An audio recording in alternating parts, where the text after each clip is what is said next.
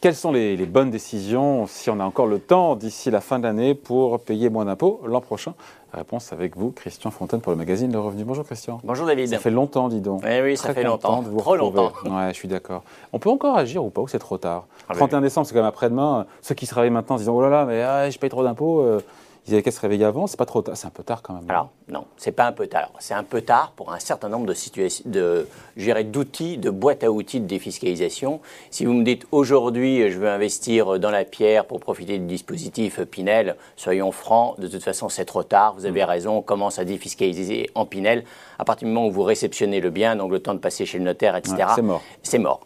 Par contre, c'est pas, euh, c'est pas cuit. D'abord pour la philanthropie. Deux mots, c'est un petit mm. peu, euh, il y a quelques nouveautés en la matière, notamment la loi de finances rectificative de juillet dernier, des taux boostés, des plafonds qui ont été relevés, notamment pour la euh, déduction Coluche. Mm. Hein, vous savez, généralement qui plafonnait autour de 500 euros, maintenant c'est 1000 euros.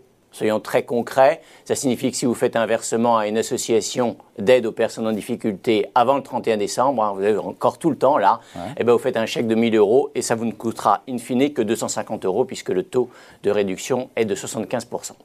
Alors toujours dans le domaine de la philanthropie, Nouveauté de cette année aussi, il y a une, une déduction spéciale, enfin un taux boosté à 75% pour les dons occultes. Voilà pour la philanthropie. Occulte? Occulte. occulte. Ah oui. CULT. Euh. Oui, en, non, mais en deux mots. En deux mots, deux mots on est bien d'accord. Un don occulte. Un don occulte à l'Église catholique, protestante, etc. Et donc, effectivement, jusqu'à présent, c'était un taux de réduction de 66%.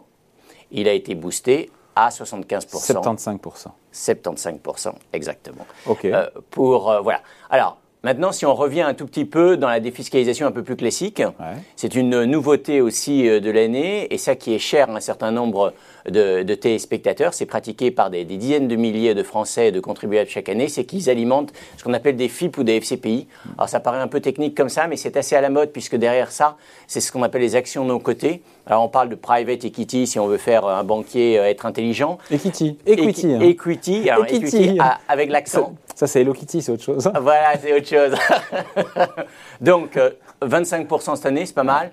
Et, donc, on investit indirectement dans des, dans des PME françaises ah, Indirectement, effectivement, puisque ça passe par l'intermédiaire d'outils collectifs de fonds. Vous investissez soit des entreprises de votre région, de votre quartier, etc., ce qu'on appelle les FIP, les fonds d'investissement de proximité, soit vous investissez dans la high-tech, les nouveautés technologiques, et donc c'est les fonds commun de placement dans l'innovation. Et il y a une réduction d'impôt qui est de ah, Il y a une réduction d'impôt qui est de 25%. Alors, attention, le diable se cache toujours dans les détails. Alors, je vous passe sur les plafonds, etc., en fonction du type de FIP et tout.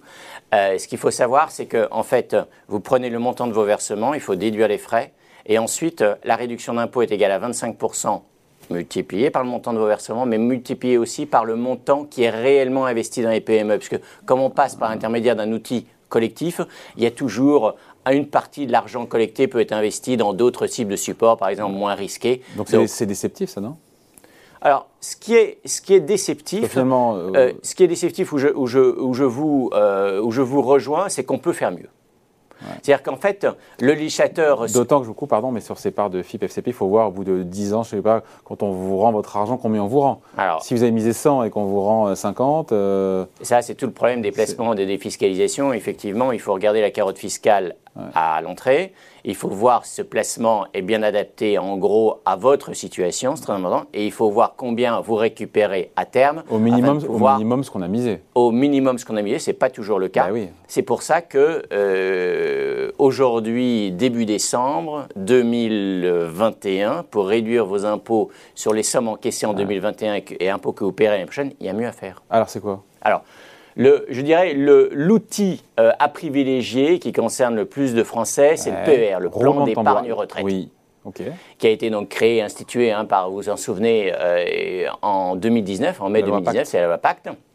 Et alors, pourquoi cet outil est préférable aux, aux autres solutions? D'abord, il est hors plafonnement des niches fiscales. On va pas faire, euh, on va pas rentrer dans la technique, mais ça signifie quoi? Ça signifie qu'aujourd'hui, vous savez, l'ensemble des avantages fiscaux pour un, foyer fiscal sont plafonnés à 10 000 euros par an. Alors, 10 000 euros par an, ça se paraît élevé, mais il faut y déduire, par exemple, la nounou que vous employez ou l'aide ménagère, etc.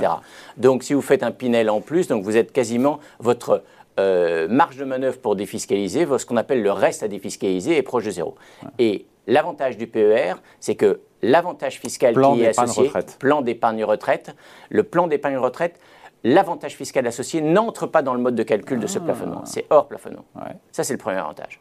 Le deuxième avantage, c'est que l'avantage fiscal est considérable. On va prendre un exemple très simple pour un couple, pour un cadre euh, célibataire d'ailleurs, qui verserait 10 euh, 000 euros d'ici la fin de l'année sur un PER, une nouvelle souscription. Eh ben, ces impôts l'année prochaine réduiront s'il est taxé à, 30% de 3 000 euros, et sinon 4 100 euros, ce qui est le marginale ou tranche, tranche marginale d'imposition. Donc c'est euh, le, montant d'impôt payé sur 1 euro de revenus supplémentaires. 6 000 euros, attendez, 6 000 euros ben, S'il met 1 000 euros, il aura 300 euros d'économie d'impôt. S'il est un cadre taxé à 30%, ce qui est le cas de la majorité des cadres, et si c'est un cadre supérieur euh, ou un cadre qui commence à avoir les cheveux grisonnants de plus de 55 ou 60 ans, et là, il aura peut-être un taux de réduction de 41%, donc, donc ça fera 4 100. 410 pour euh, un versement de 1000 euros. Voilà, et 4000 euros pour un versement de 10 000 qu'on mmh. pourra défalquer de sa cotisation d'impôt à payer. Alors voilà, oui, vous avez tout à fait raison, c'est ça. Oui, c'est ça. Donc euh, c'est un bon sur le plan technique, c'est pas une réduction mais une déduction d'impôt, mais effectivement ça fait partie des c'est le, mode de fonctionnement que vous décrivez. Pour bien, comprendre. Mm. Donc c'est pour vous c'est l'outil à privilégier encore une fois d'ici ah le 31 décembre. Il faut l'ouvrir, il faut y souscrire, il faut. Alors voilà, c'est l'outil aussi à privilégier parce que vous savez on dit toujours la défiscalisation, il faut s'en méfier. Bon, vous avez rappelé un certain nombre de limites de la défiscalisation et là l'avantage du PER c'est que in fine l'avantage du PER c'est pas pourquoi il a été conçu? C'est pas pour réduire vos impôts, c'est pour vous aider à vous constituer un complément de retraite le moment venu. Or, tout le monde sait hmm. que pour les cadres qui ont 30 ans ou 40 ans, peu ou prou, la retraite qui sera euh, versée par les régimes obligatoires de retraite. Qu'on appelle le, revenu de remplacement Le, taux de remplacement. Le, taux de remplacement. Voilà, le taux de remplacement sera de 50%. Soyez bien assis. Ah ouais, c'est les hautes fourchettes, ça. Hein. Voilà. Certains disent que ce sera peut-être moins. Pourcentage de son salaire qu'on touchera derrière en, rente. Voilà, donc très concrètement, ça signifie que euh, quand vous allez euh, passer à la retraite, du jour au lendemain, vos revenus vont être divisés par deux. Quoi. Voilà. Donc, au minimum. Au minimum. Bon, ça va dépendre après ça de, votre salaire, fin de carrière, etc. Mais c'est quand même l'ordre de grandeur. Je parle pour les cadres, les cadres, les cadres. Voilà, les cadres. Ce qui est absolument essentiel, c'est que donc il faut anticiper. Et donc pour anticiper, il n'y a pas de 36 000 solutions, il faut épargner. Et pour épargner, pour se compléter, euh, pour compléter ses revenus à la retraite, le PER est un bon outil. Alors bien sûr sous condition, hein, il faut choisir euh, le contrat ad hoc. Ouais. Donc on fait coup double, on prépare euh, sa retraite et en même temps on baisse ses impôts aujourd'hui. Vous avez tout compris. Euh, c'est rare, il faut, il souligner. Christian, on est à quelques mois de la présidentielle. Mmh. Euh, quelle décision, est-ce qu'il faut prendre ou pas des décisions si on anticipe, sait-on jamais, ben, quel que soit le vainqueur, des hausses d'impôts après les élections? Alors bien sûr qu'il y a des décisions à prendre, et il y en a plusieurs euh, qui seraient à prendre avant l'élection. Alors, on peut peut-être commencer... En 2022 ou en 2021 alors, tout dépend du type de, disposition. Pour un certain nombre, si vous voulez préparer la transmission de vos biens, il existe aujourd'hui un certain nombre de mécanismes, alors plus ou moins complexes. Bon, en gros, on va parler des abattements pour donation. Mhm. Aujourd'hui, un couple avec deux enfants peut peu ou prou transmettre hors impôt quelques 500 000 euros bon, pour une période de 15 ans. Si vous n'avez pas encore profité de ces abattements, c'est le moment de les mettre en place. En plus, si vous êtes taxé euh, à l'IFI, à l'impôt sur le capital, euh, c'est vrai que bon, si vous donnez un bien immobilier, ça peut aussi vous faire euh, baisser votre, votre IFI. Donc ça, c'est la première chose. C'est, c'est sans doute pas le mauvais moment pour ceux qui ont plus de 60-65 ans d'aller chez le notaire. Ensuite, ce qui concerne beaucoup plus de monde encore, c'est l'assurance vie. Ça ne vous a pas échappé, l'assurance vie est, est est menacée, entre guillemets, en tout cas, elle se retrouve au cœur d'un certain nombre de rapports. On le dit à chaque fois, et au final, elle s'en sort très bien à chaque fois. Alors, la, fiscalité a tout de même tendance à s'aligner. Où je vous suis, c'est qu'en fait, il n'y a pas eu convergence. Hein, c'est-à-dire qu'aujourd'hui, l'assurance vie conserve un certain nombre d'avantages, tant sur la taxation des gains qu'en cas de transmission. Bon. Donc, euh, ce qui est sans doute certain, c'est que demain, et vous avez raison, euh, il n'y aura pas convergence. L'assurance vie, c'est 1800 milliards d'euros, quel que soit le nom du futur locataire, personne ne s'attaquera. Donc, par contre, euh, c'est vrai que les avantages successoraux pourraient être rabotés. Donc, si vous avez de l'argent à placer, si l'assurance vie peu ou prou répond à vos préoccupations patrimoniales, allez-y, versez plutôt aujourd'hui que versez dans six mois après l'élection présidentielle. Ça, c'est le premier point. Autre point qui peut potentiellement euh, concerner encore plus de gens, c'est euh, l'abattement, c'est la fiscalité de la résidence principale. Aujourd'hui, euh, et ça c'est peu ou prou une bombe, aujourd'hui la résidence principale c'est un petit paradis fiscal à la française. Vendez votre résidence principale, jamais zéro d'impôt sur la plus-value, quelle que soit la durée des tensions, quel que soit le montant de la transaction, quel que soit. Voilà. Il n'est pas question que ça bouge. Demain, ça pourrait très bien bouger. Alors, personne Personne n'en parle. Pas très populaire, ça. C'est très peu populaire. En tout cas, je peux vous assurer que quels que soient euh, les euh, candidats, quelle que soit la couleur politique des candidats, les, euh, tous ont des notes donc, alors, sur l'évolution de la fiscalité de la résidence principale. Alors, je ne dis pas que demain, Évidemment, vous avez raison. Euh, c'est une, mesure qui ne serait absolument pas populaire. Bon, ensuite, si Le mec vous qui se fait lire là-dessus, hein, chapeau l'artiste. Je ne ferai pas lire là-dessus, c'est sûr, certain. Mais, mais demain, qu'est-ce qui se passera après? Parce que c'était quand même votre question. Qu'est-ce qui se passera après? Donc, si vous êtes l'heureux propriétaire d'une résidence principale qui, euh, qui vaut quelques centaines de milliers d'euros, voire bien davantage, et que vous avez en projet euh, euh, de la vente pour déménager à l'étranger ou pour, pour éventuellement déménager dans un plus petit logement, etc., c'est pas forcément le mauvais moment. Parce que, il y a, voilà, après ça, on ne sait pas du tout ce qui peut se passer.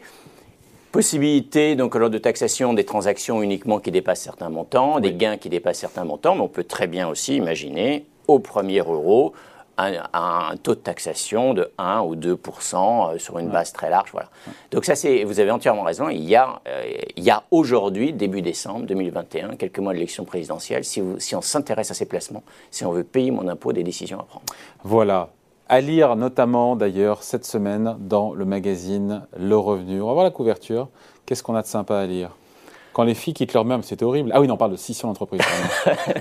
Ils ont changé de positionnement, là, oui, oui, effectivement, on parle d'entreprise. Ah, Robert Raphaël, tiens, le patron de, de l'AMF, l'autorité des marchés financiers. Voilà, et puis euh, sous le signe de l'inflation, c'est vrai que euh, euh, c'est la nouveauté en ce moment. Là, le chiffre de l'INSEE provisoire pour novembre est tombé, plus 2,8 de hausse des prix. Ça impacte directement la gestion de son épargne, ça impacte la rentabilité nette de hausse des prix de tous les placements euh, sans risque. Donc c'est à, prendre en considération si vous euh, souhaitez mieux gérer votre épargne que votre voisin. Ce qu'on souhaite tous. Merci beaucoup. Explication, conseil signé Christian Fontaine pour le magazine de revenus.